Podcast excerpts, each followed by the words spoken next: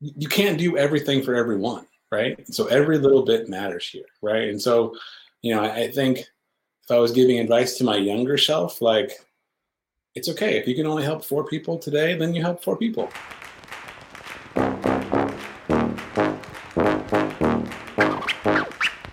Welcome to the podcast conversations with startup founders, mentors, and other folks associated with Portland Incubator Experiment.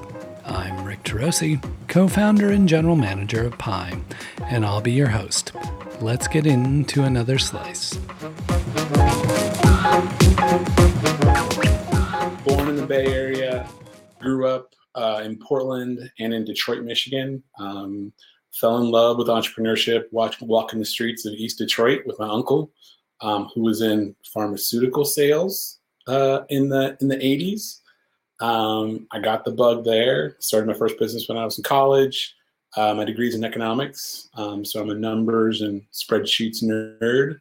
Um, worked in the public sector, private sector, um, the largest and smallest bank uh, in Oregon. Um, um, bank of the West was was the large one, smallest one, Albina Community Bank. I was on the leadership team there, and then I spent seven years um, doing economic development uh, for the city of Portland. Today we're talking to Stephen Green, PIE mentor, ecosystem builder, and the unofficial mayor of Portland. Along the way, helped start a, a venture fund. I'm on the Oregon Growth Board. Um, we deploy public dollars um, for the Educational Stability Fund, about 25 million each year. Uh, we're a fund to fund, so we, we invest in uh, larger institutional funds, but also uh, smaller pre-institutional funds as well, with a focus on supporting consumer product companies, underrepresented communities, and rural founders around Oregon. So, okay. one thing I appreciate about your um, community and your vision is you probably have the kind of broadest view of what's going on right now everything from tech to apparel to retail just eh, give us give us your vantage on what you're seeing from entrepreneurs and small business like what's going on out there um, as someone who, who loves to spend my time in spreadsheets and numbers and data uh, i think you know, just like I was appalled at what went down in 2008, I, I, just can't step away and not think about the emotional toll all this is taking on everyone.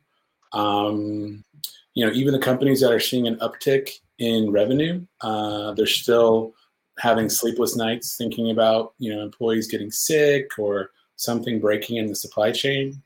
And so, you know, as, as much as I'd, I'd, I'd want to just problem solve and work on the quantifying things, um, you know the biggest part of all this is just the emotional toll that it's mm-hmm. taking everyone and, and taking on everyone uh, right yeah really important well and i think there's also some positive things that we've talked about that this um, this crisis kind of forced people to either pivot or look at other opportunities that they may have been waiting on are you seeing any positive stories come out of the the pandemic yeah um, you know, and you know, being on the the board for Built, we work with a lot of retail and consumer product companies. Uh, talking with um, there's a Latinx owned business on Martin Luther King Jr. Boulevard in Northeast Portland called Arrow Coffee, and mm-hmm. the owner Erica Escalante um, went from you know having sales completely disappear four weeks ago to standing up a complete online presence uh, takeout and delivery of her products in less than a month. And mm-hmm. she's back to where her revenues were prior to COVID. And it's it's amazing to see those kind of things happen. Um, it's sad that she's forced to do that, but you know that kind of pivot for her is going to pay huge dividends not only now but also once we're we're, we're past this and things somewhat normalize.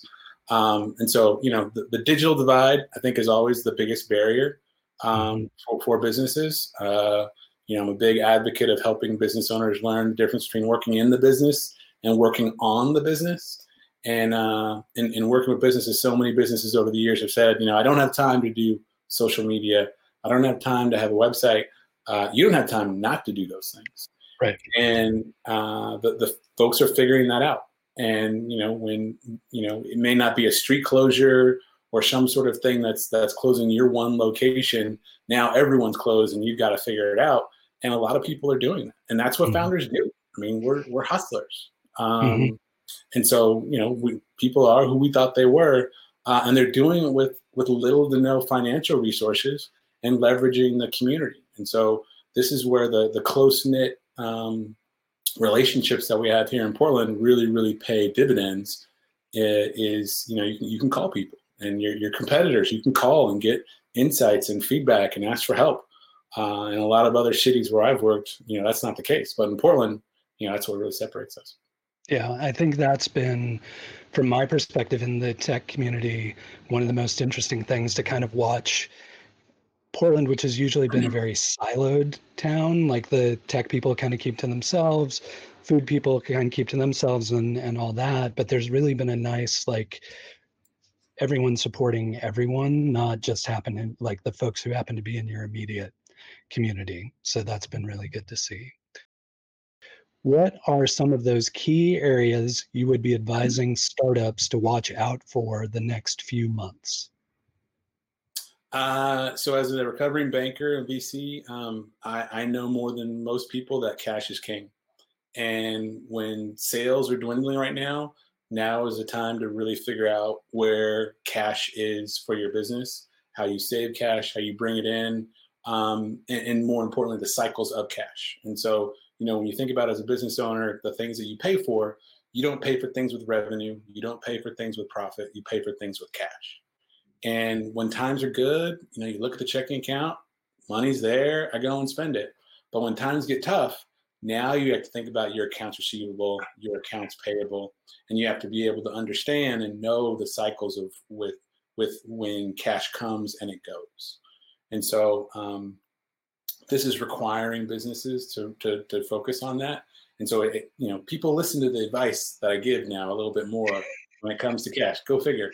Um, and and you know you can you can bring some more in but oftentimes the easiest thing is to save on things right? So you know look around your business. What are the what are the essentials? What are the things where you know you can't go a day in business without these things? And i know everyone's feeling pretty helpless right now but what can folks do? What can folks from the startup community do to help these businesses through this trying time?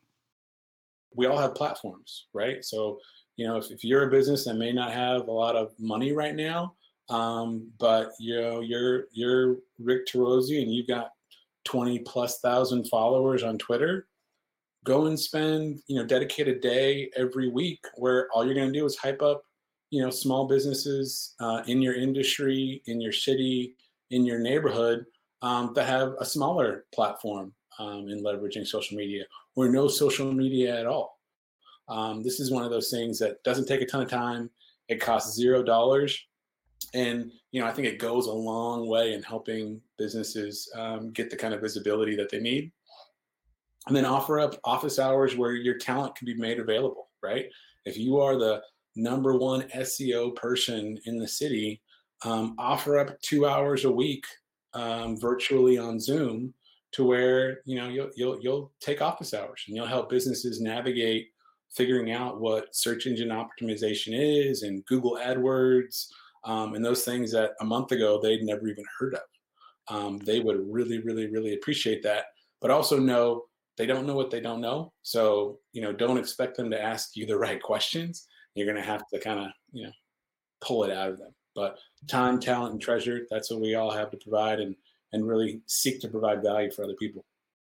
I wanted to reserve a little bit of time because I want to know what we can be doing for you, Stephen. How can how can we be helpful right now? You know, I'm I'm one of the thousands of other folks that have been furloughed right now, and I think you know all the positive energy in the world that everyone's got. I think is is super helpful right now, and just constant reminders that you know this too will pass, um, and that I know other doors will open as we as we come out of this.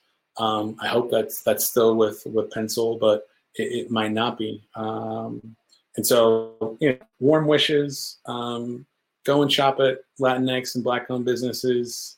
Copy me in a tweet. That'd be awesome. Um, I think every every little bit helps. I mean, I think that's that's my my slogan for for COVID is every little bit helps. And that's another edition of the podcast. Please consider subscribing on your favorite podcast network, and we'll catch you next time with PIE Mentor Cami Kaos of Automattic.